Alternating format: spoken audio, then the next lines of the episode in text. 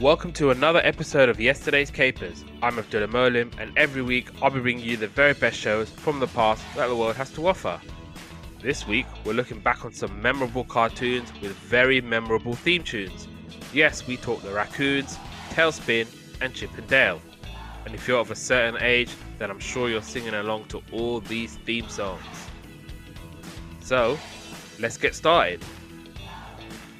And uh, joining me as ever, it's producer Paul. Hey man, how's it going? I'm alright, thanks. How are you? Yeah, not too bad, not too bad, getting there. yeah, I mean, yeah, the, the, the we were just talking just uh, before we started the uh, the pod. Yeah, I mean, obviously if you're, like I said, if you're a certain age, then you will definitely remember the theme songs of all these shows. Please Please tell me you didn't fast forward the end credits for The Raccoons. Um, pass. Please tell me you didn't. I think I listened to it, but I don't remember it that well. Um, Run With Us. It's very big. It's like the most, like one of the most iconic theme songs of my childhood. I don't remember The Raccoons, or did I remember Tailspin that well? I think I remember Tailspin being a thing, and I remember the look. I remembered the look of Raccoons, as in, like, I remember the kind of the jersey that um what's his name wore. And yeah, I mean, well, in that, well, without further ado, we'll uh, we'll get started right away. And yes, we're going to start with the Raccoons first. And uh, this show came out in July nineteen eighty-five. And some of the things happening in the world: there were Live Aid benefit concerts in London and Philadelphia, and they managed to raise over fifty million pounds for famine relief in Ethiopia. Ruth Lawrence, at the age of thirteen, achieves a first in mathematics at the University of Oxford by becoming the youngest British person ever to earn a, cl- a first-class degree and the youngest graduate of the university. Back to the Future. Ugh, what a film. What a film. It was in the cinemas. And We Don't Need Another Hero by Tina Turner was in the charts.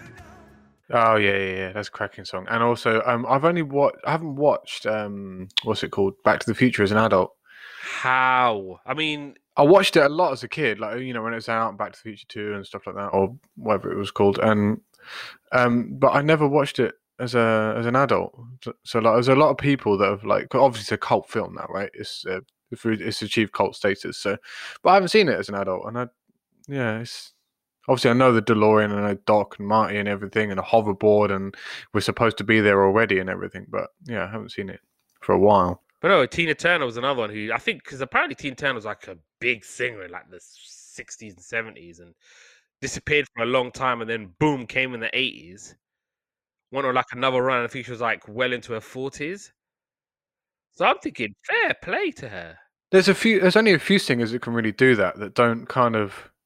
Lose it. Do you know, like, sometimes when you, you think, like, oh, it'd be really good if that person did that thing again, right? And then they come back, you know, ooh.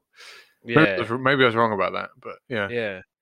But no, like, Tina Turner came back. And again, this is something that I uh, learned by watching one of the many shows that talks about the eighties and how amazing the eighties was and how amazing the music was and how amazing life was. And pop pop music had, like, reached its ultimate peak in the eighties, and so that was uh one of the things I was talking about was uh, Tina Turner. And I didn't know that she was like well into her forties and she made the huge comeback. So yeah, I didn't know that, but that's not surprising really for regular listeners of Yesterday's Capers.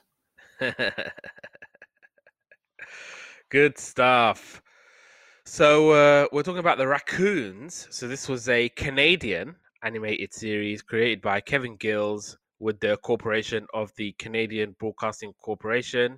It revolves around Bert Raccoon and married couple Ralph and Melissa Raccoon, of whom Bert is a friend and roommate. The series mostly involved the trio's effort against the industrialist forces of greedy aardvark millionaire Cyril Sneer, who regularly tries to destroy the forest for a quick buck. However, the Raccoons always save their forest from Cyril's schemes, with help from their forest friends, including Schaefer, who's an old sheepdog, and uh, Cedric, who is Cyril's college graduate son, and Sophia who is Cedric's girlfriend, and as the series progresses, Cyril becomes more of a sympathetic character, eventually becoming an anti-hero, becoming more responsible in his priorities and business practices. Originally, the story was set in a kind of hidden world in the Evergreen Forest, where a small human family of a forest ranger and his children reside, unaware of the struggles taking place outside. However, the sec- second season had these human characters removed, as the premise shifted to an unambiguous fantasy world of a sophisticated humanoid animal version of Canada, with complex transportation systems, broadcasting, media, and heavy industry. In addition, Ralph's relatives become relative characters, or relative or regular characters, especially his young nephew and niece, Bentley, the insecure child, and Lisa, who is an athletic teenager who became an understated love interest for Bert. And unlike many other cartoons of its time, it handled action, humor, and romance in a fairly sophisticated manner, while remaining sufficiently uncomplicated for younger viewers. Lessons featured in the series mainly focused on environmentalism. It also covered other topics including friendship and teamwork. The Raccoons franchise was originally conceived by Kevin Gillis in the nineteen seventies, while appearing in shows like Celebrity Cooks and Yes You Can. The initial idea for the show was created by Gillis and columnist Gary Dunford. They drew their inspiration for Ralph Raccoon from a dilemma that happened at a cottage in Ottawa. Dunford backed out, but Gillis, Gillis took his idea to Ottawa lawyer Sheldon S. Wiseman, who saw a potential in Gillis's idea and put together a large group of animators, musicians, and writers to create the first special to star the characters known as the Christmas Raccoons. The series had a new wave soundtrack, including the theme song Run With Us by cast member Lisa Lougheed. French-Canadian singer Luba performed several songs, several of which were later re-recorded by Lougheed for use in other sessions. There were also several other songs performed by other musicians such as Rita Coolidge and Rupert Holmes, who performed songs for the first special. Leo Sayer and Coolidge again for the solid, for the second solid, and John Schneider and Dottie West for the last television special. The Raccoons was well received by critics. The New York Times, in its review for their second T V special, said, and I quote, "The Raccoons are an adorable lot, supported nicely by an attractive production, Variety praised by an attractive production. Variety praised the third special, The Raccoons and the Lost Star, calling it a rollicking good adventure filled with space-age animation, high-tech gadgetry, lit- littling tunes, and a lovable sheepdog and the delightful Raccoons team." The show was nominated for many awards, including a Gemini Award for Best Sound and Best Writing, and won the Gemini for Best Animated Series. And in nineteen ninety, Bert and Lisa were named the mascots of the Canadian Olympic team, even though there was no Olympics in nineteen ninety. It was revealed that series creator Kevin Gillis was working on a reboot of the series. A pitch pilot with slightly redesigned characters was found on YouTube as an unlisted video. However, the video was soon taken down by Big Jump Entertainment due to a copyright claim, and Big Jump officially revealed the new design for Bert, Ralph, Melissa, Cyril, and Cedric on their website. The reboot is scheduled to premiere in twenty twenty-one, beginning with a holiday special entitled When Raccoons Fly. Oh yeah, like I said, some of the characters. So there's Bert Raccoon, who's an energetic raccoon with lots of imagination, likes to seek out adventure. There's uh, Ralph and Melissa, who are the happily married couple who live in the Raccoon Dominium.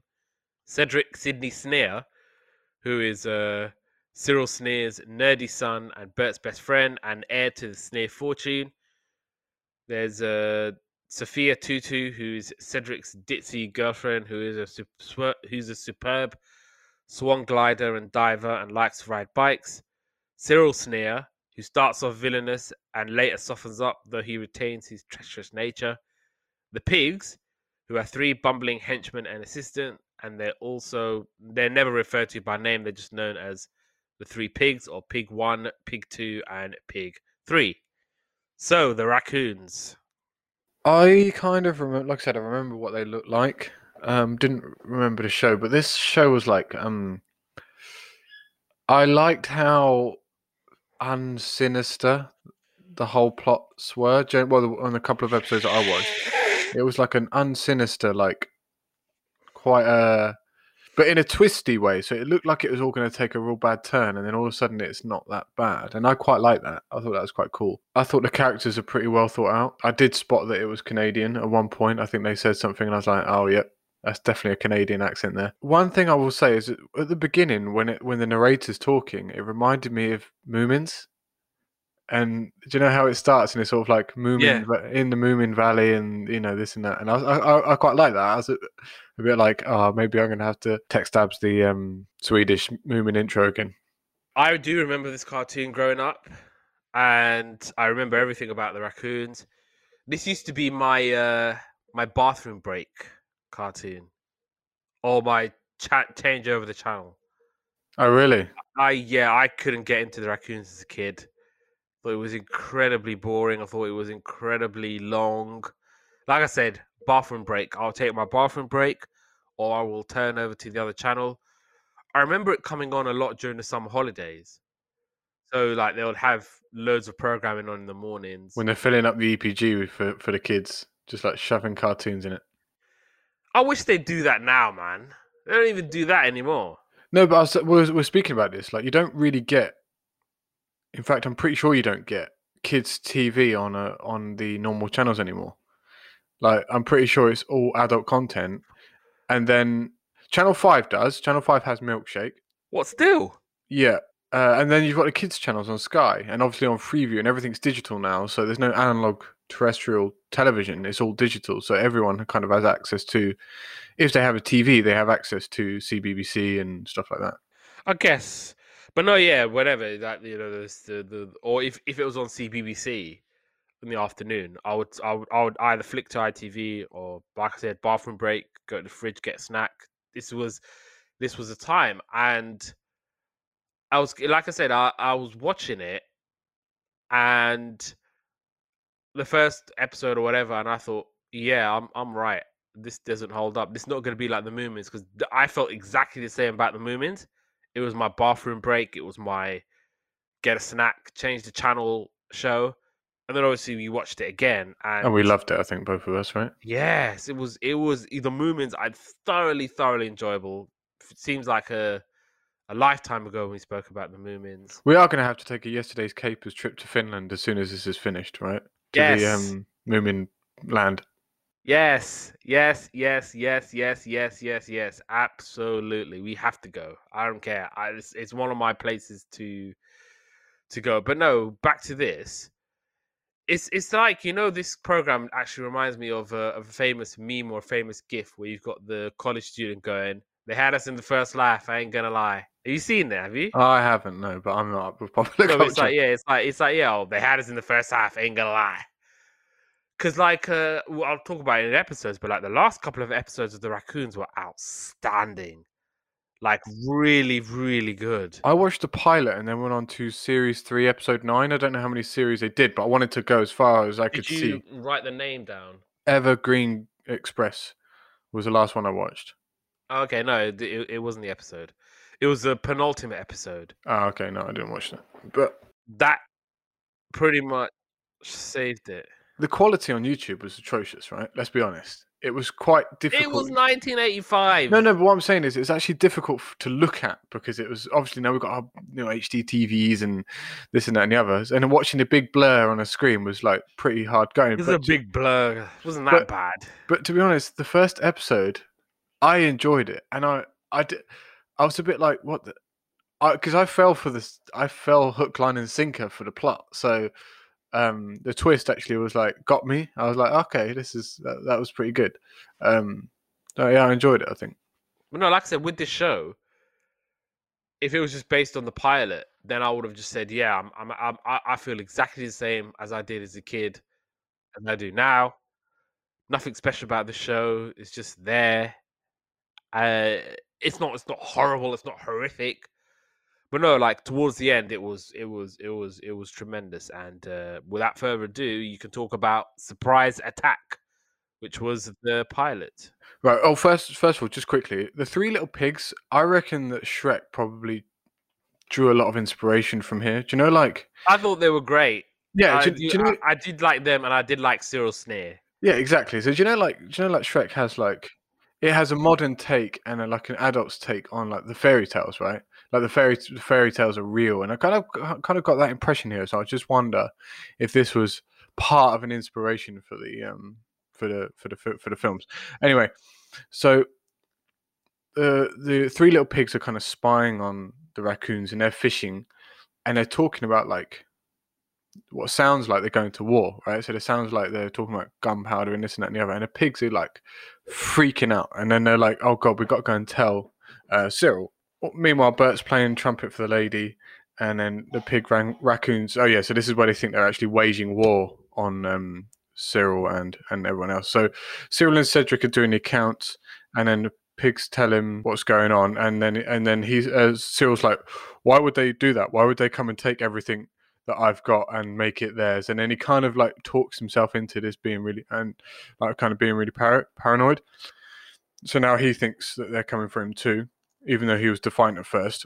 Um, Cedric goes and tells the raccoons to like say like, "Oh, my, my kind of my dad's kind of like onto this like secret plot." Cyril makes it secret service, and um, these are kind of like dog things, and they they had to go and spy on it, but they're rubbish. They like and they keep like trying to get one up on each other, so they ended up doing really badly in the whole thing, and they get told told off when they get back and told to go back and do it again. Um, the pigs tell Cyril that they've got like this secret weapon. And then Cyril will use, so Cyril decides to use Cedric as a spy. And then he goes to his bedroom and he's writing this kind of letter to the raccoons to tell them what's going on here. And uh, he basically sends him to the dungeons. So the raccoons hear about it and they have to rescue Cedric. They um, get into the castle using the old uh, kind of Trojan horse technique, if you like, where they like basically They, they, they pretend to be a delivery guy, drops his box off, but inside is the, the raccoons. And the, one thing about this show is they love a good montage. I'm not sure if you know, noticed that. Montage, montage. It's like, you know, like the Scooby-Doo montage where they c- get the baddie. This is like Scooby-Doo but montage. With like incredibly corny music. Yeah, and every five minutes there's a montage. Um, some of it was okay. Some of it was a little bit, um, what the hell's going on here? Um, so montage rescue him, and then they get him out, and he's like, They're like they put a bomb on the door to blow the door off, and he's like, "But it's not even locked," and they still blow it up. I thought that was quite funny. There's another montage where they use the hot air balloon to get out, um, and then Schaefer is riding it. And there's another chase scene, and then Cyril's chasing them all, and then crashes into what turns out to be his birthday cake. And when they're talking about gunpowder earlier, it's actually for the fireworks they're launching, and the whole thing was a plot for Cyril's birthday. I like I said, I fell hook, line, and sinker for this uh, plot. Um, and like I said, they did uh, play the song Run With Us, or like the kind of full version, which I, I did like, actually. I really like Run With Us. It's such a a nice little song. I liked how uh, Cyril was like to uh, the pigs. Let me see if I get it right. "And because of your bumbling, they not only know that I know what they know, but I don't even know what when they'll do what I know they'll do." Yeah, but I, I can't it. even say that right. It's like, "And because of your bumbling, they not only know that I know what they know, but I don't even know what they'll do when I'll do what they do," or whatever he says. It's just absolutely brilliant. This one was called the Evergreen Express, and this is where Beryl and Cedric have a metal detector, and they find a um, Bert and Cedric have a metal detector. Um, And they find a railway track, and they decide to follow it through a tunnel, and they end up finding a steam steam engine, an old um, clapped-out steam engine. Cyril's not happy because his investment's going down the pan, and he's basically broke.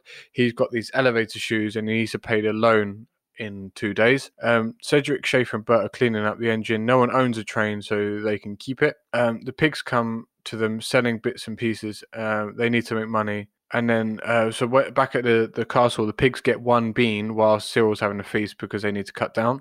He says, "Don't let Cedric know that they're broke." Um, and then Cedric tells Cyril about the train that the raccoons have found. Um, Cyril reads up and he says there's ten million dollars or Canadian dollars, I guess, which is worth about thousand pounds probably on the um on the train, um but the train needs a new steam dome, and that turns out where the um the baddies that robbed the train in the first place, that's where they hide their their loot normally. Um so he wants it, and he tells the raccoons that um he takes him a new steam dome, and he says, all I want in return is the old steam dome. Um uh the raccoons get the train going, and they find a wanted poster from the old robbery. Uh turns out that the um the money is not in the steam dome, uh, and then the allig- this alligator turns up. He's ready to collect on the loan, and he said, look, I got you got until like tomorrow, and then uh and then I'm coming in. Uh the raccoons are testing the bridge, and the bridge is bad, so the train's not allowed to go on it, so they have to fix the bridge. Um and the pigs and so accidentally start the because also the money's not in the train, so they go and look for it on the train. And the pigs and Syl accidentally start the train, and it kind of runs away. And then um, Syl is in the train, and uh, it goes across the bridge. The bridge breaks, and it goes up a hill, and then it doesn't have enough like steam to, to go up. So when it's going down, so Syl starts like putting coal in, but the the baddies have hidden the money in the um, under the coal, so there's not enough coal. So he has to burn all the money that he's looking for just to not die, basically. And then when they get back, the alligator comes back to collect on loan, and his missus says that he's not allowed. Like, this is one thing I quite found quite funny, was that the alligator's wife said, like, no, you're not allowed to collect, collect on your debt. You can't throw them out. Uh, then they make the Train Heritage Fund, and Cyril has to work off his debt by working as a conductor on the train. Cool. So this episode, the one that got away, this... Okay, this was this was really, really, really good. I definitely recommend you all to go and watch this this episode. It's basically Bert and Cedric. They're going to uh, their favorite place in uh, Evergreen Forest, and it's a place where they just go fishing. They hang out there. They've been going there since they were kids. It's like a sacred place to them. And Bentley wants to know what they're doing and where they go, and obviously But it's like, look, if I tell you, it's a secret. You can't be telling nobody. It's top secret. There's like a big fishing hole there, and they always try and fish for a catfish every year, but they fail. But obviously, the whole part of the the gimmick is that they always fail to catch the fish or the catfish, so they always come back next year to see if they can uh, try their luck.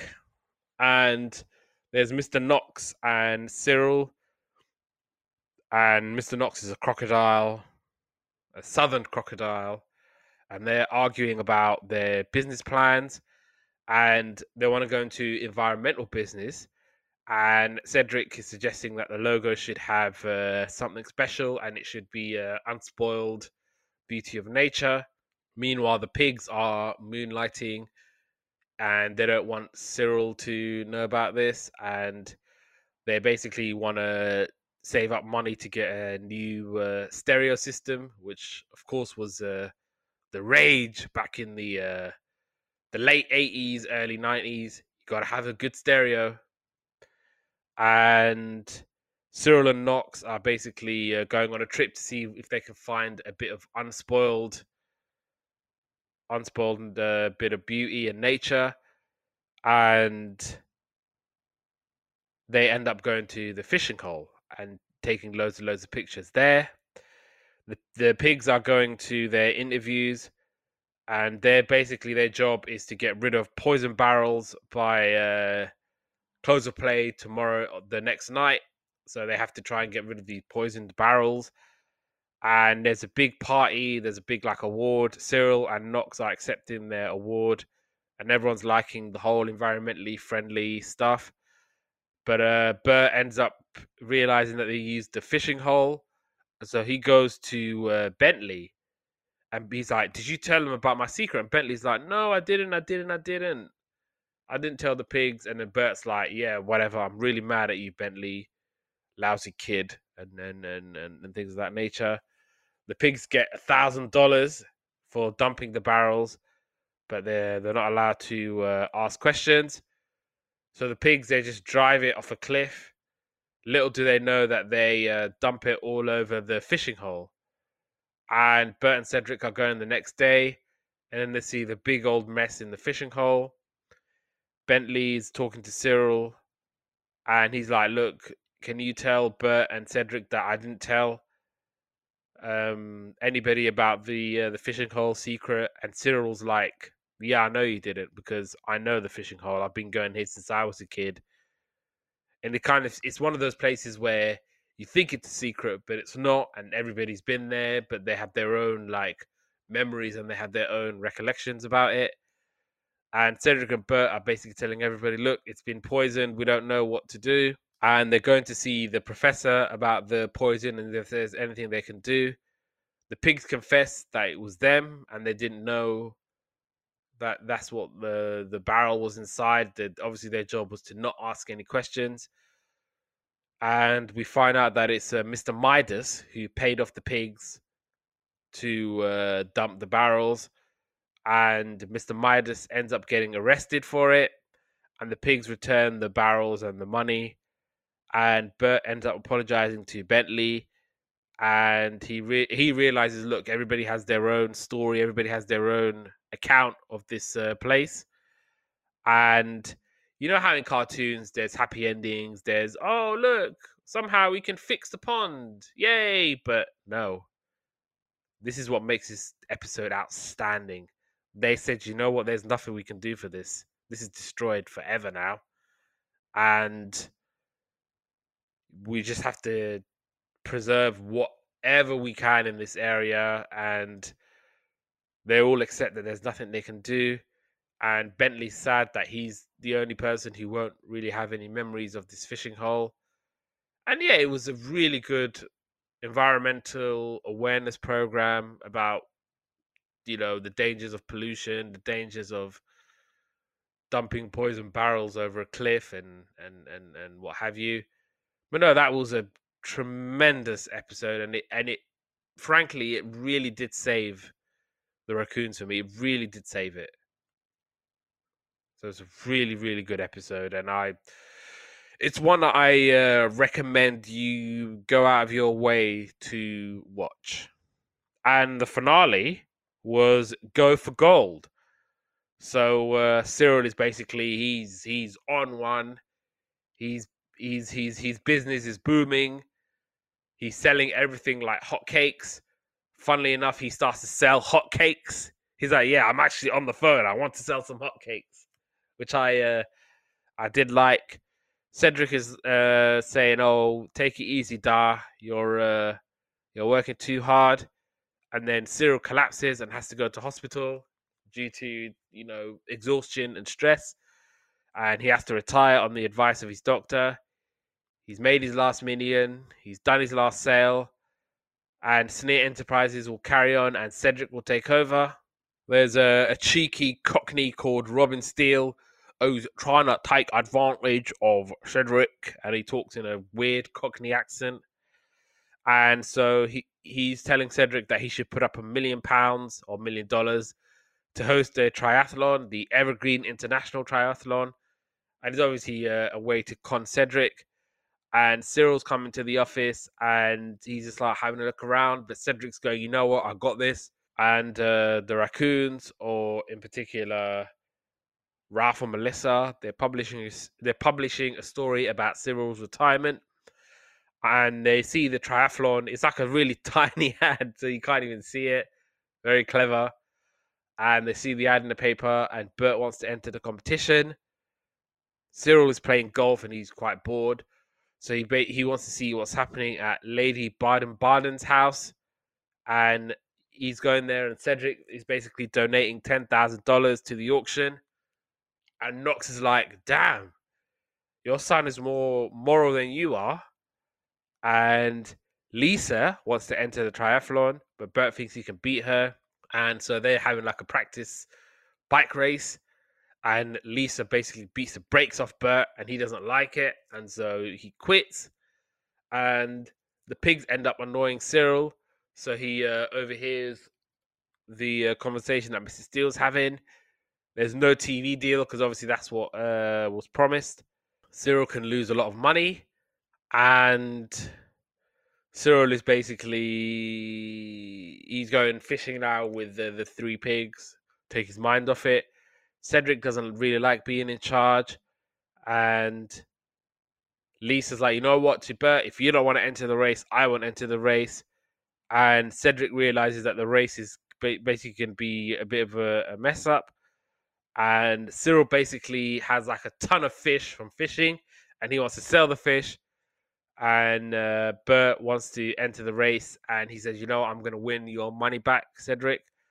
And Mister Steele has a son called Rod, and he's like this really big guy, and he's the favorite, and he's never, ever lost the race. And they have a history of doing this where they con people to making some prize money, and they end up taking it themselves. And Cyril wants to come out of retirement, and Knox is offering to help Cedric after his donation to Lady Baden-Baden. Because he's thinking, oh, look, this this this kid's nice. So Cyril's like, you know what, fine, I'm going to enter the race. But Cedric is worried. And Cyril is like trying to cheat in the race. But Cedric catches up with him eventually. And Cedric's like, you know what, look, I don't care about the money. I only care about you and your health. And so Lisa is in the race. And she's catching up with Rod. But he spikes her wheels and Lisa's out of the race. And she encourages Bert to catch up with Rod. And Bert ends up catching up with Rod and wins the race. And Cedric and Cyril have become partners, and they're making a ton of money, and now they have a T V deal. And it ends with Bert sending Lisa the medal as the rightful winner of the race. Because obviously, and I thought that was a really nice ending. And uh, some of the songs in this was Hold Back Tomorrow and Sooner or Later. Very, very corny songs that really have little or no meaning, but just uh, part of the uh, the way it was in the uh, in their in their eighties, and that was the Raccoons. Yeah, it got really good in the end, and it saved itself, and it kind of saved it for me, particularly the episode about the uh, the fishing hole getting uh, polluted. So uh, I thought that was an outstanding bit of Uh, cartooning from uh, the Raccoons. Next up, Chip and Dale Rescue Rangers. So uh, this cartoon came out in March nineteen eighty-nine, and some of the things happening in the world. Poland begins to liberalize its currency exchange in a move towards capitalism. Tim Berners-Lee produces the proposal document that will become the blueprint for the World Wide Web. And after seventy-four years, Iceland ends its prohibition on beer, celebrated since as Björdagur or Beer Day. Fletch Lives was in the cinemas. And Too Many Broken Hearts by Jason Donovan was number one in the charts.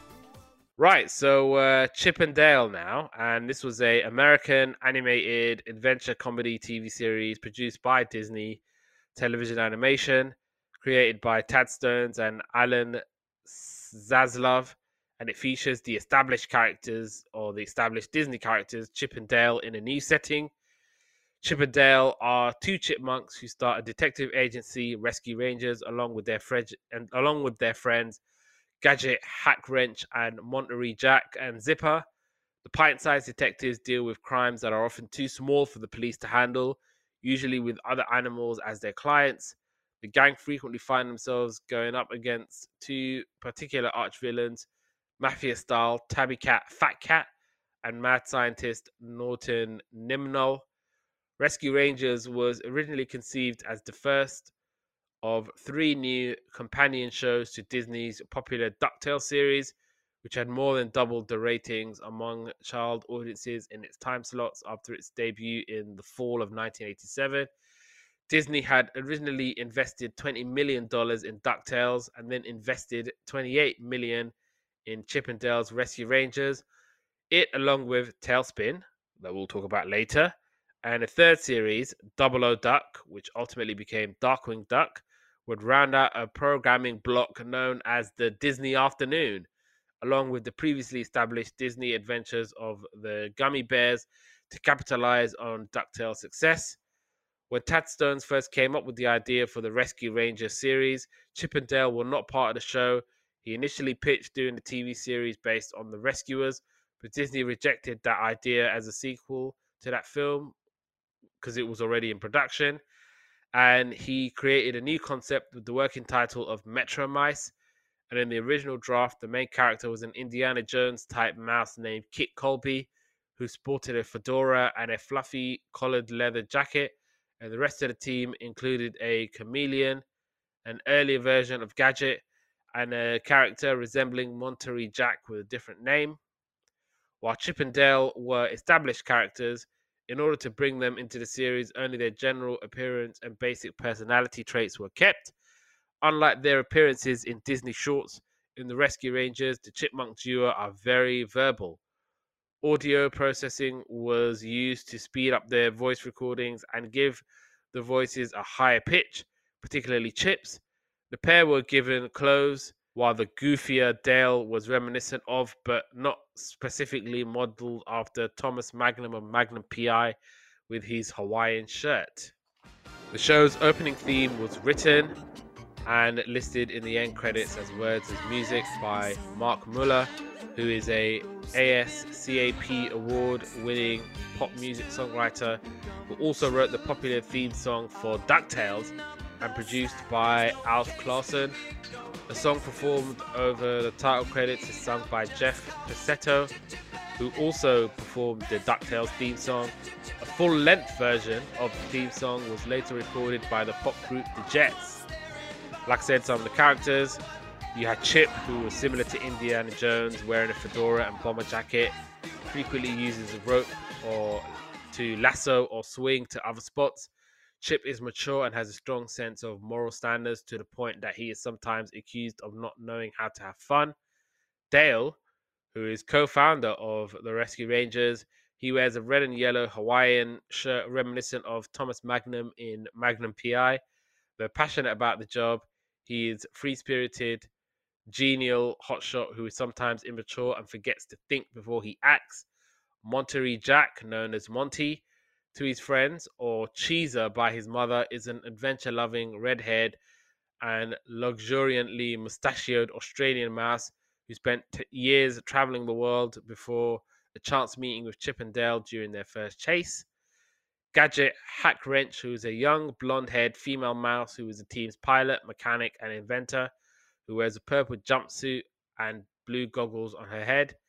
Zipper, who is a tiny, bluish-green housefly, a longtime friend and sidekick of Monterey Jack, and Fat Cat, who's a felonious, obese, grey tabby cat, and one of the Rescue Rangers' most frequent antagonists. So, Chip and Dale. That was literally my first note. Like, try saying Chip and Dale without doing the theme tune.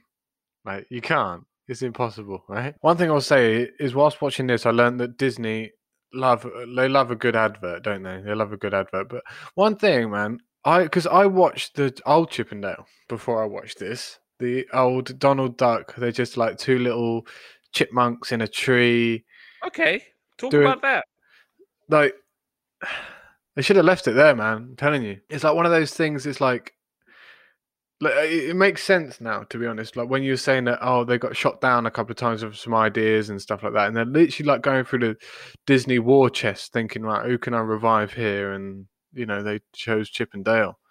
Just feels like Chip and Dale were kind of just kind of shoehorned in there, to be honest. But um, yeah, what a banging theme tune though. Like, I don't, there's, there's like, it wins hands down with the theme tunes today, I think, just for being so bloody iconic. I kind of see what you're saying about maybe not reviving it, but I think with DuckTales, Disney thought they thought that they had a winner with this format, with T V shows.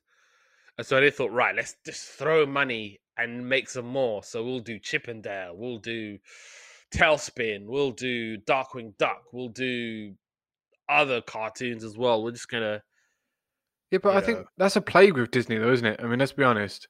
They're like, oh, that live action film worked. Let's do another one. Oh, let's do another one. Let's do another one. You know, and it just seems like they find something and they milk it till it's dead. Everybody does it. It's one of those things where we we've got to try and keep up with T V shows, because obviously by the eighties, Disney weren't making as many films, or they weren't making the caliber of films before the big revival in the nineties.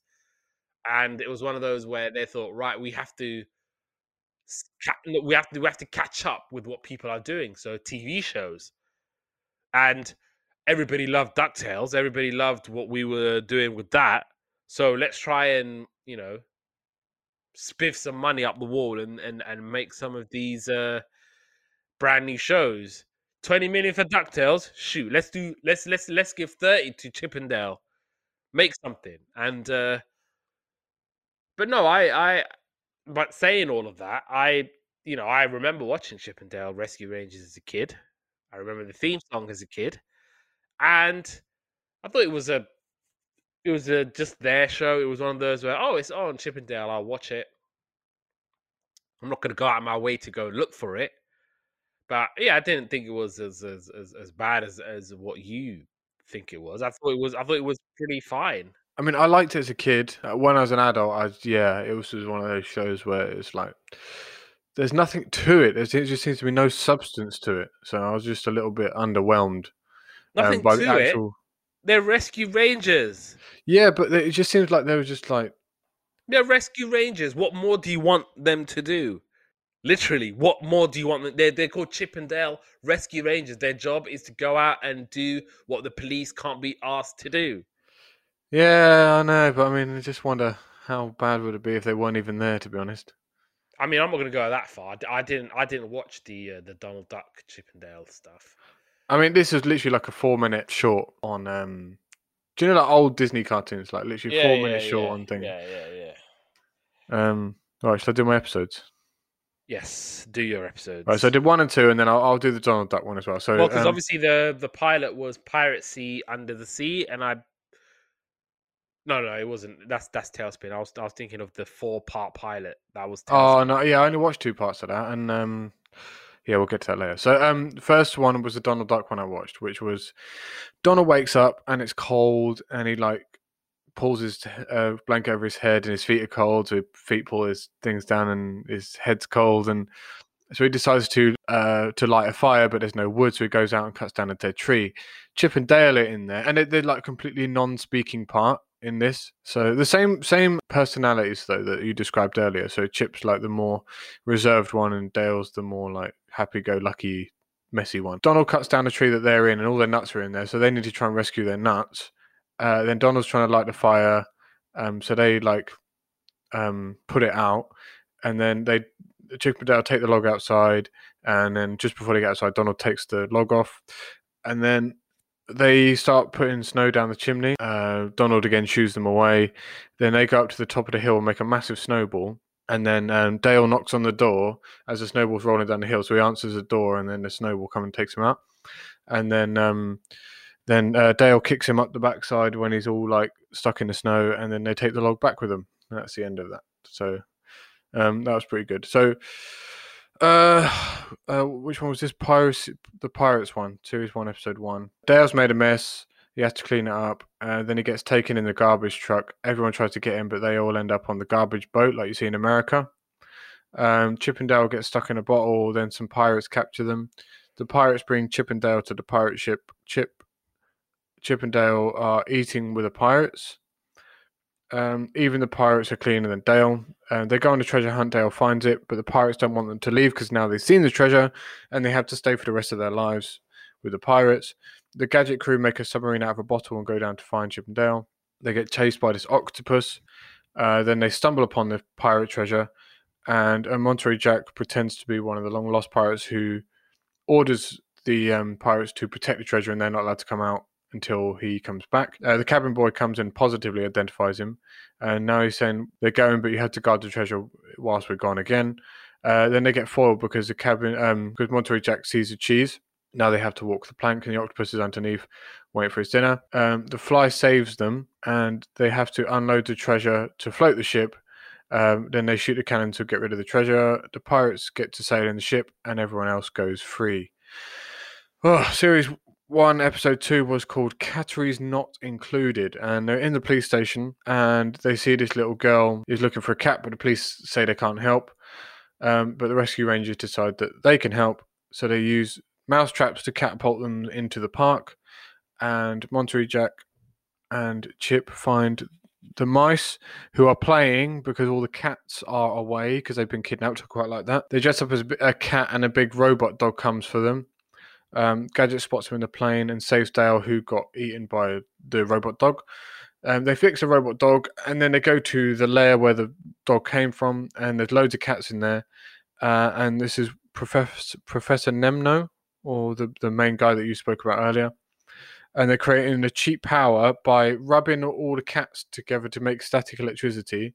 And then they're going to shoot electric bolt at the city. The little cat, they find a little cat, um, and he follows a plot, and then they take the cat back. And that was the end of that. Um, yeah, actually, to be honest, this episode was rubbish. I found it really difficult to get through this one. But um, yeah, that's how it happened. Cool. I mean, the show's not as bad as as as as as as as, as you said, and I'm not I'm not saying it's like world class, but it wasn't anywhere near as as as bad as you as you're making it to be. I'm listening to your report, and I'm thinking, well, are you talking about Biker Mice on Mars here or something? yeah, no, no, no. It wasn't it wasn't the worst cartoon I've ever watched, but I just wasn't interested in it. I, I didn't feel emotionally invested in the characters. Um, having just watched Raccoons as well, so I hadn't watched Tailspin yet, but I had watched Raccoons. So I went all the way to series three, Zipper Come Home. So it's thirty days of non-stop rain. The Beatles have to. There's a like they they cut to a, a like a, a gang of Beatles, and so they have to basically find a fly for the big frog lord Ribbit. Otherwise, they are doomed. Meanwhile, back in the house, Monty's cooking up a storm, but doesn't want anyone distracting him. And Zipper has to guard the door. And obviously Chip and Dale and uh, Gadget want to find out what Monty are doing. But Zipper has to guard the door. And they plan to uh, blow up the, the kitchen door for whatever reason. And they end up blowing it. And uh, Zipper gets blamed for it. And Monty's just basically shouting at Zipper. And Zipper gets upset and leaves the house. And he's going to uh, a fly bar and eating rotten apples because he's uh, he's feeling a bit low. And uh, instead of uh, going to a bar and drinking your sorrows, he's just basically eating all the all the rotten apples. I did, I did, I did, I did like that a lot. And uh, the Beatles, they come to Uh, the bar, and they're having a look and thinking, oh, look at Zippy, he's a fly. Maybe uh, the Frog Lord Ribbit will like him. And so they take Zippy away, and the others realize that Zippy has run away. And so Monty offers to go and rescue him. And so he goes to the bar and he finds Zippy's hat. And Monty's having a look around, and he fly and he finds the he, he goes to some place, and he gets sucked in by cheese. But then he's like, look, okay, I can't I can't get distracted by cheese. I need to find my friend Zipper. And Monty wants to take him back, but Zipper doesn't want to leave because they basically they're fattening him up. So he's thinking, oh my God, they love me. They they they give me all this food. Why am I gonna leave? And Monty's like, look, come back, man, stop playing. And Zipper's like, nope, I'm not leaving. But Zippy's like, hey, it's a joke, it's a joke, come back. But then obviously the flies are like, yeah, we're not you're not going anywhere. We're gonna sacrifice you to uh, the Frog Lord. And uh, Monty is like, he's thinking, um, and so yeah, so Chip, Chip Dale, and uh, Z- and uh, what's her name, Gadget, they find the Beetle house. They're thinking, oh, he's taking too long. Let's let's let's see what's happening. And they manage to get to Zippy. The frog basically emerges, but uh, he wants to fly, but Zippy's too small. But he's like, I guess he'll do. Yeah, so Monty distracts him, and he ends up getting trapped by the frog. Monty and Zippy somehow get away, and they subdue the frog. And the Beatles save the others and have a big celebration. And now they revere Monty and Zippy for getting rid of the frog. And then I went on to watch the final two episodes. So the penultimate episode was called A Chorus Crime. Everybody's getting so Chip, Dale, and Gadget are getting ready to go to a fancy performance, but Monty and Zipper want to go to a cheese boat fest, and so they like, you know what, we'll go our separate ways. They and they find out that the uh, the cheese boat fails to come through due to it being hit by an iceberg, and the performance is cancelled because the uh, the performer doesn't have it, her shoes. And so Dale is like, oh, why don't we go and do some soul searching? I did like that. That was good. I like that joke. And so they basically go inside and they find a, a dog called Canina LaFleur. She's crying and obviously think it's a crime. And they're finding out why the show was cancelled. And so Canina tells them that somebody robbed the shoe factory. Monty catches up with uh, Chip and Dale, and he wants to investigate why the cheese ships have icebergs, or why the cheese ships didn't come through because of uh, icebergs.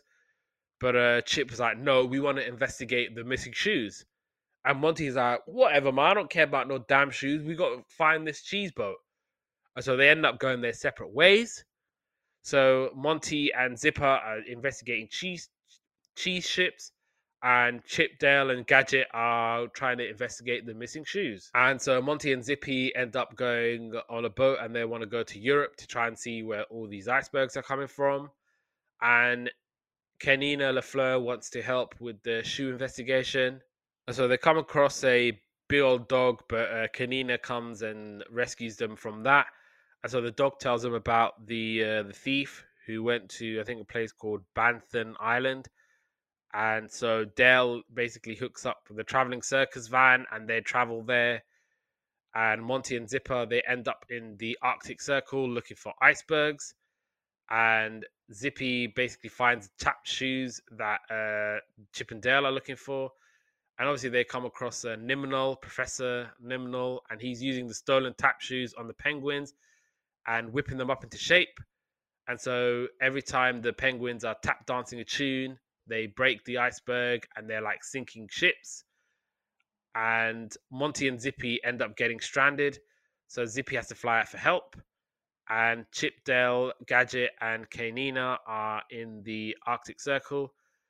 And once they get away from a bear, Zippy finds them and they and he tells them that Monty is in trouble. And obviously Canina's like, oh, whatever, I don't really want to save Monty. I want to get to my shoes. And they're like, oh, Monty's a big fan of you. She goes, oh, oh, say no more, say no more. We'll, we'll go save him. And so uh, the ship hits the iceberg that Monty's on and it goes down. And they obviously thought Monty went down with the ship. But uh, nope, Monty gets saved by Cheese. And they end up realizing that their cases are very uh, similar and they are not so different. And so the evil professor is going underwater looking for treasure, but no such luck. And obviously his plan was to salvage sunken ships and steal all the gold. And Chip and Dale are asking the penguins to uh, tap dance and basically break up all the icebergs. And yeah, they, they, their plan is successful. And Canina ends up doing a show with the penguins. And obviously the Rescue Rangers vow to never break up again. And the finale was called They Shoot Dogs, Don't They? So the Rescue Rangers get a poster card from Canina and she's asking for help. And Monty is reluctant but ends up agreeing to go. And so they basically have to go to uh, the place where Canina is. And they're going to a place where you can like hunt for animals and animals are fair game. And so they bump into Wild Bill Hiccup. And he's hunting for all the animals. Karina's doing a performance and of like a dog commercial. And the big can almost falls on her. And Chip and Dale come to her rescue. And so Canina is telling the Rescue Rangers that there's a dog called Jar Jar Labrador. And, the, and she's the stand-in dog. And she's trying to kill Canina. And she tells them about when uh, Jar Jar trapped Canina in the trailer. Then Jar Jar short, short circuits the dog can and then ends up taking Canina's place because the director's worried about Canina. Monty's like, yeah, I don't really buy what's going on.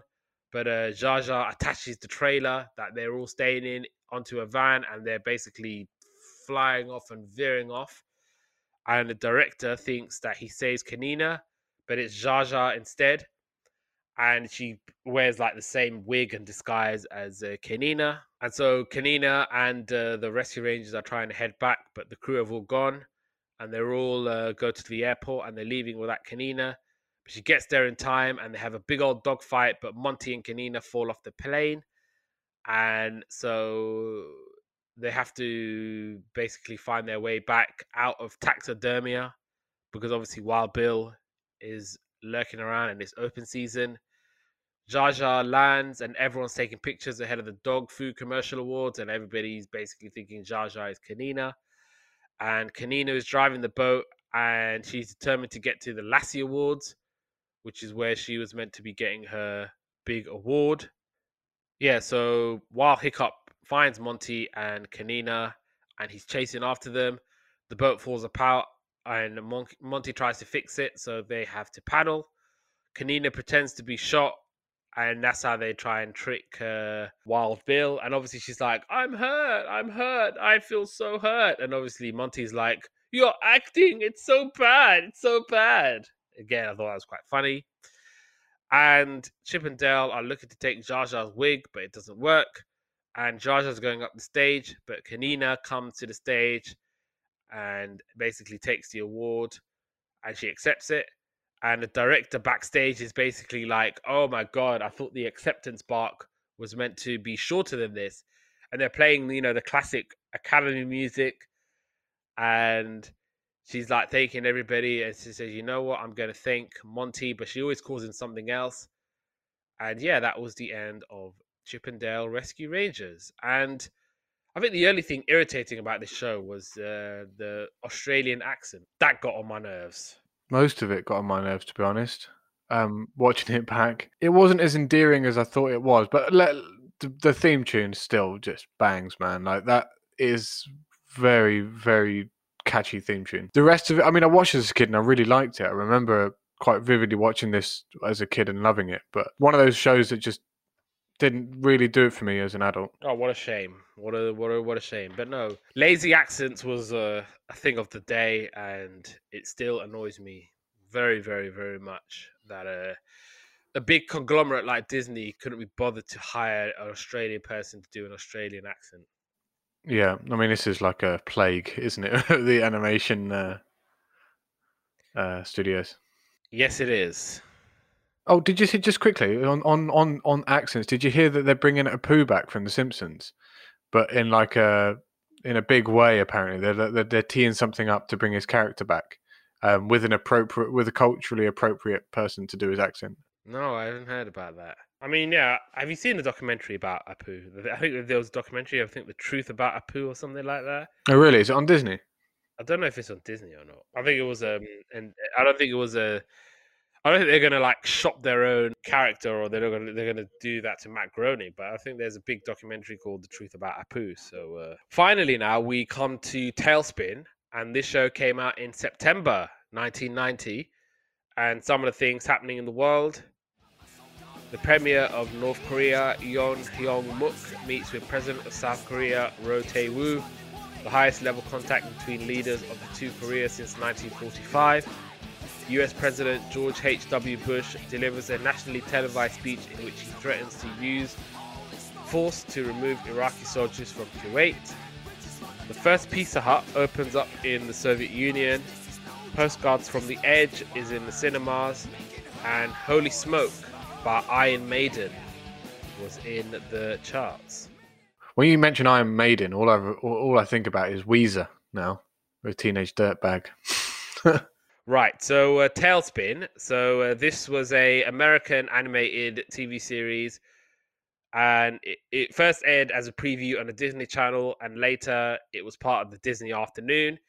It features characters adapted from Disney's nineteen sixty-seven animated feature, The Jungle Book, which was theatrically released in the summer before this show premiered in the fall. Namely, Baloo the Bear, Louie the Ape, and Shere Khan the Tiger, along with new characters, were created for the show. The name of the show is a play on tailspin, the rapid descent of an aircraft in a steep spiral. The two words in the show's name, tail and spin, are a way of describing to tell a story. The show is one of the ten Disney Afternoon shows to use established Disney characters as the main characters, with the others being Darkwing Duck, DuckTales, Chip and Dale, Goof Troop, Bonkers, Quack Pack, Aladdin, and Timon and Pumbaa. all shows that we will probably end up doing on Yesterday's Capers at some point. And it is also one of two animated T V series based on the book The Jungle Book, the second being Jungle Cubs. It's set in the city of Cape Suzette, which is a pun on the dish crepe Suzette. And time frame of the series is never specifically addressed, but appears to be in the mid to late nineteen thirties, based on Baloo's seaplane and other things, possibly in the last stages of the Great Depression. In the show, the helicopter, television and jet engine are experimental devices, and most architecture is reminiscent of the Art Deco style of that period. In one episode, Baloo comments that the Great War ended twenty years ago, thus indicating that the series takes place in or around nineteen thirty-eight. Radio is the primary mass medium, and one episode even briefly alludes to the characters having never heard of television. It centers on the adventures of bush pilot Baloo the Bear, whose, car, whose air cargo freight, biz, freight business, Baloo's Air Service, is taken up by Rebecca Cunningham, who has a young daughter named Molly. Upon his default on delinquent bills with the bank, run by criminal tiger Shere Khan, and his perceived irresponsibility in running a business by Rebecca, she takes over the business and renames it Hire for Hire, making her the Baloo's boss. Their adventure often involves encounters with a gang of air pirates led by Don Carnage, as well as their representatives of Thembria, which is a parody of the Stalinist Soviet Union inhabited by anthropomorphic warthogs or other, often even stranger obstacles. In defense to contemporary sensitives, there is no equivalent of the Nazis in the series, although one story in the Disney Adventures magazine, The Dogs of War, had the heroes encounter members of the Hun nationality, a menacing militaristic nationality of dogs from Houndsland, who wear uniforms that are clearly based on German ones and who speak in a mock German accent. The relationship between Baloo and Rebecca owes something to the screwball comedy films of the nineteen thirties. More precisely, according to Jim Magon, who is the co-creator of the series, the two characters were fashioned after Sam Malone and Rebecca Howe from the then popular sitcom Cheers. And I G N listed Tailspin as the eighty-first best cartoon in the top one hundred animated T V shows. Obviously, the some of the characters, there's Baloo von Brunwald the thirteenth, I believe, if my numer- if my Roman numerals are correct. And he's a lazy, slobbish, unreliable, and always broke. He's also an excellent pilot and capable of the most daring maneuvers in the air. Kit Cloud Kicker, who is a brown bear cub and navigator aboard Baloo's plane, the Sea Duck. I believe he's a, an orphan who comes to uh, befriend and, you know, hang out with Baloo. Rebecca Cunningham is an unassumingly attractive yet shrewd business, businesswoman with an M B A, and she brought out Baloo's air service and his plane and calling it Hire for Hire. Molly Cunningham, who's an adventurous child who, even at her age, is not afraid to speak her mind, just like her mother, who nicknames her Honey and Pumpkin. Don Carnage is the leader of a crew of air pirates and captain of the massive hybrid airship, the Iron Vulture, which serves as an airborne aircraft carrier, and he's the main antagonist in the series. Shere Khan is an extremely wealthy businessman and the head of the corporation Khan Industries. He's dour, humorless, and slightly arrogant because of his wealth and position, and he takes enjoyment off, uh, out of running small companies out of business. It kind of reminded me of something before I pass on to you. There was, um, when I was basically flicking on Disney Plus for uh, Chip and Dale, there was a message on one of the episodes basically going, the episode you're about to watch is... Uh, was made in a different time. Yeah.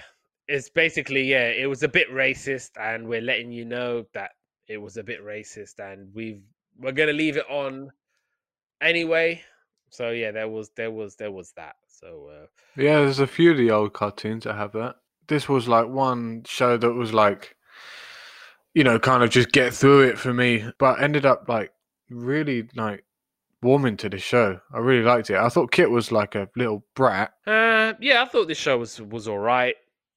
Baloo was annoying, just as he was annoying in the Jungle Book. So uh... the Jungle Book is rubbish. I'm going to say it right now. It's one of the worst Disney movies ever made. Ever. I don't like it.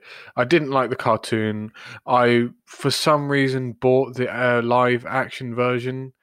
Hated that as well. Don't know why I thought it'd be better. Um, yeah. Yeah, I, I mean, when I think about J- Jungle Book, I think it's overrated.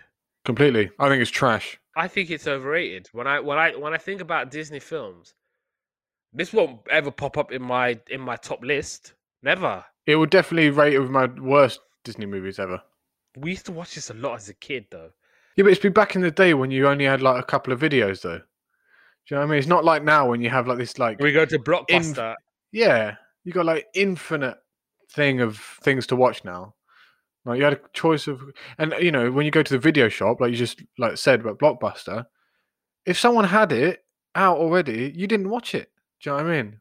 That's it. There's we we have no more left. Very very true. But no, but Baloo was uh, irritating in the Jungle Book, and he was irritating in this film, in this T V show rather. But no, yeah, it was. Uh... Yeah, I thought it was a pretty fun show. It wasn't. It wasn't like outstanding, but it wasn't terrible either. It, I just. It was very uh, middle of the road for me. Yeah, I think I just liked how it kind of had a point, and for sure, there's you know some like you said irritating things about it. But yeah, I thought this was definitely like it had an. It, had, it kind of felt like it had a purpose, and I quite like that. Yeah, yeah. So uh, let's get into uh, episodes now. So uh, obviously the pilot was a four-parter, and I watched part one and part four. Oh, good, because I watched I watched watched part one and part two because I got hooked on it. But then I was like, I gave it a couple of episodes. So um, this one was called Plunder and Lightning, uh, and part one and part two. So playing, there's like a montage, not montage, like kind of a starts off a pretty actiony sequence where a plane's getting taken over by pirates, and they took a box, uh, and Don Carnage is the um. the boss pirate. Then his little boy comes out of nowhere, runs, takes the box and runs off, jumps off the plane, and he has this kind of croissant-shaped kite thing, and he kind of skates through the air on it. Uh, then Louie and Baloo from the Jungle Book are on this island, and a boy crashes into the building and into Baloo, but makes a mess of the um, of Louie's bar. The baddies come to the bar looking for the boy, and Louie says to, to, for them to get out, but they kind of like hold him up with a knife. Um, the boy stashes the box, then reveals himself, and then he escapes on Blue's plane. Uh, the boy knows a lot about uh, a lot about planes, and he's called Kit. Is it Kid or Kit? Kit. Oh, Kit. Yeah. Okay. Cool. Yeah. Um. Uh. Then the baddies come to dogfight the plane, and they make it to Cape Suzette. Uh, Baloo owes three thousand dollars. He has to pay by tomorrow, and he takes a job delivering gr- gorilla birds. And gets attacked um, by pirates on the way. Uh, end up crashing the plane, and a baddie's still on the case. Baloo figures out that they're after the boy, who is a little brat, I wrote at this point. Uh, and then he storms off, gets caught by Don Carnage, the little boy does. Uh, Baloo gets him, trying to get the birds back in the plane, but he rescues him, but has to let the birds out as they do. They take off in the plane, escape from the island, and then Kit tells Baloo about the jewel that he's found. Um, which could potentially solve his money problems. And part two, Kit and Baloo are resting. They, um, they're going to get the treasure. This lady knocks on the door, and Baloo tells her to come back, but it's a lady that's just bought the deed from the bank because he hasn't paid his loan back. Rebecca Cunningham is the business manager, and she wants to turn the business around. She keeps Baloo on as a staff pilot. Uh, Wildcat the mechanic can fix anything in three three seconds. Shere Khan is pruning the, um, his Venus flytraps. This is where you first see Shere Khan, and he's like this kind of like uh, ominous businessman, as you say. I like him. Yeah, I thought it was pretty cool. I like I like this whole thing, and I like that Shere Khan was in it as well, being like just like badass tiger again. Then a wimpy tiger says that they um the this thing was stolen by pirates. He says go and find it.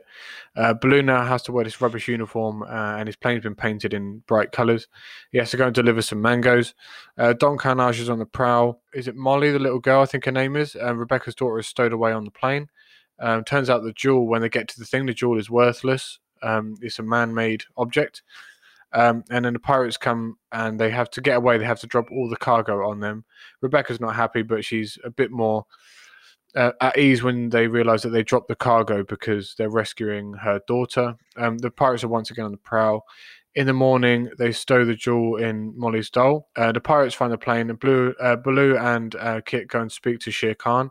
He says that he'll give them a hundred grand for the jewel. And when they get back, the pirates have kidnapped the girl and Rebecca as well. And that's the end of part two. But I actually really got into this, to be honest. I thought the storyline was really, like, building up. Okay, so basically, uh, I don't know what happened in part three. Stuff. I think I think Kit, like, he pretends to go off with Don Carnage, and uh, Baloo thinks that he's been betrayed and whatnot, but that's not the case. And Carnage and his men are preparing to leave and destroy Cape Suzette, and Rebecca and Molly are looking for a plane. Carnage is firing weapons, and uh, Shere Khan is basically taking action against it. Kit is with uh, Don Carnage, and they're getting fired on. And Carnage is attacking Cape Suzette, and Kit is working on a plan, and he basically gets away. Kit is trying to send a distress call or distress message to Baloo, but he's basically goofing off at Louis. And Baloo thought that Kit double-crossed him, but that's not the case, and so he goes off to rescue him. Kit is trying to get away from the bad guys, but Baloo gets him in time, and Baloo reaches Rebecca and Molly and trying to get them to leave, because obviously they think, you know what, this is going to be destroyed, and they're like, look, we're not going to leave Cape Suzette no matter what. And yeah, Baloo and Kit are going after Don Carnage. The plane gets destroyed, but they get the better of Carnage. They managed to uh, fix Baloo's plane, but now it belongs to Rebecca, but Baloo is still kept on as the pilot. I went on to watch two more episodes. So uh, I watched an episode called Save the Tiger. So uh, Baloo's flying his plane. He wants a drink, but somehow he can't get the, the, the, the can to open. And there's a plane that's about to crash, but he gets to it in time. And little did Baloo know that he ended up saving Shere Khan's life. And Khan wants to repay the debt, but he has to be a secret because he doesn't want, you know, people thinking that he's uh, basically doing freebies for everybody. And Rebecca wants to know what's going on, but Baloo's going to see Khan the Tiger, and Baloo's like, okay, I want, I want to buy back my plane, and I want to ask for more things. And so Baloo's like, and obviously Khan is like, take as long as you need to come up with some stuff. And so Baloo kind of takes that literally. And so he's like, I want to, I want to buy my plane. I want, I want more. I want to buy a fridge freezer with lots of drinks inside, because obviously the one in the plane runs out. And so he's like, I'm going to come back tomorrow. And so he's basically taking advantage of Khan, and Baloo's like, you know what? I'm going to retire. And I'm just going to... And he makes a long list for Khan and all the things he wants. So uh, Rebecca decides to look for a new pilot, because Baloo's like, you know what? I don't have to work another day in my life. I'm retired. And Rebecca's missing Baloo. And, you know, he Baloo's basically having fun on the tennis. He's playing tennis on a boat, and he's having a birthday party, even though it's not his birthday. And Kit is missing Rebecca, and they go to visit, and basically there's two crooks who are watching Baloo and Kit. Rebecca is losing clients for hire for hire, and her pilot now quits on her. Baloo is like visiting Rebecca, and Rebecca's like, look, I'm fine, even though she needs a pilot. Kit is asking Baloo to help, but he doesn't want to. And so Shere Khan is like, I'm sick and tired of Baloo taking advantage of me. So he gets these cats to kidnap Baloo, and they want two hundred thousand pounds. Kit and Rebecca sell everything, and now they have to sell the, the hire for hire business to get Baloo back. They give the money to a tramp initially, because they didn't really realize what's... They thought the tramp was the, the, the guy asking for the ransom, but they end up getting it back and give it to the two cats. Baloo gets away, lands on a boat, and Kit and Rebecca go after him, and they manage to save him. Kit tells Baloo that Rebecca sold the plane and the business, and Baloo goes to Khan, and obviously he's like, to Khan, I just want things to be back to the way they were. And Baloo gives the deed for the business to Rebecca, and he gives the plane back to her. And Baloo's like, you know what, look, I owe you, Rebecca. Without you, there wouldn't be a business. So, uh, yeah. You know, I say Baloo was annoying, but he did uh, make me laugh in this episode. Yeah, I think he, he did all right. I think uh, I enjoyed him in small bursts anyway. Yeah, yeah, yeah. That makes sense.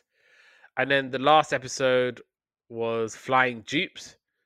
So uh, Baloo has to deliver a package to Thembria, and he has to deliver it to the Thembrian High Marshal. And he's thinking, if I deliver this package, then I will win Pilot of the Year.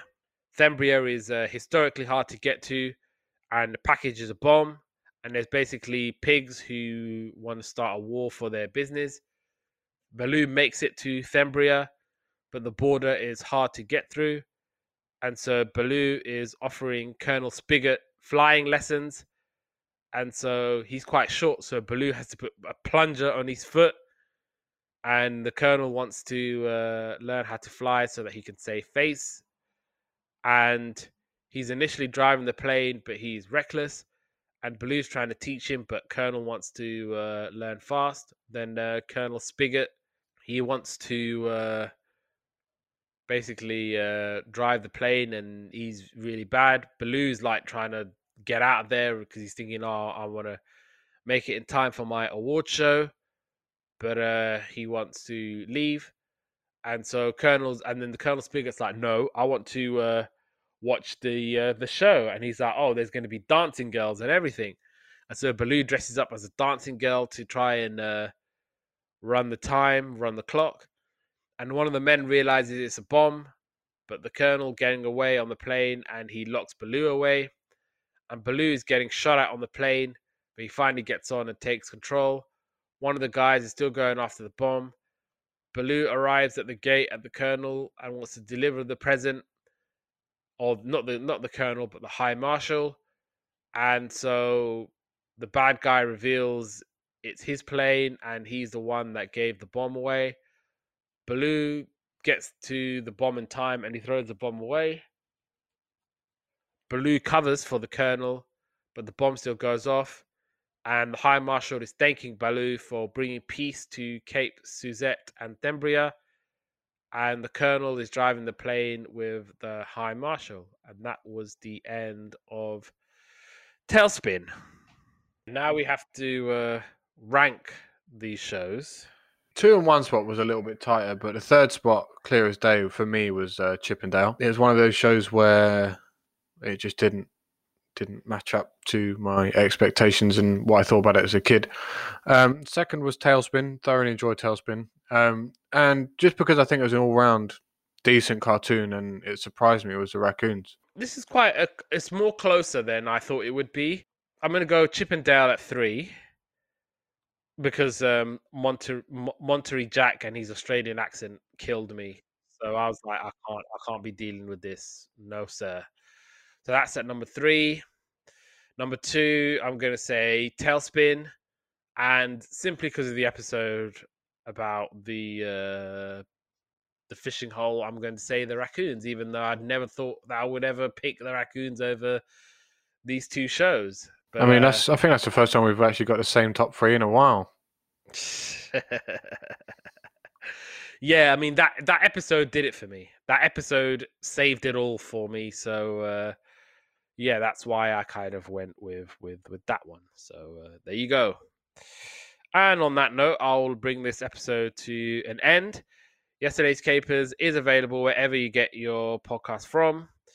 So uh, if you look for us, you can sort of uh, download it, and uh, we're available on all podcast platforms. We're taking a break for Ramadan, so we won't be having any episodes for the next month or so. But yeah, we'll be back after Ramadan with a brand new episode, so uh, fear not. And obviously there's plenty of... Uh, episodes to get you through between uh, now and uh, Ramadan. So uh, keep listening and uh, keep, keep, uh, keep, uh, yeah, keep listening. And uh, we're available on the socials. At uh, Instagram, it's Yesterday's Capers one. On Twitter, it's Yesterday Capers. Facebook.com forward slash Yesterday's Capers. YouTube.com forward slash Yesterday's Capers. You can find me on the socials at Abdullah underscore Molim on Instagram. You can find me on Twitter at Abdullah Molim, all one word. Give me a holler, give me a shout, and uh, yeah, join us after Ramadan for new episodes of Yesterday's Capers.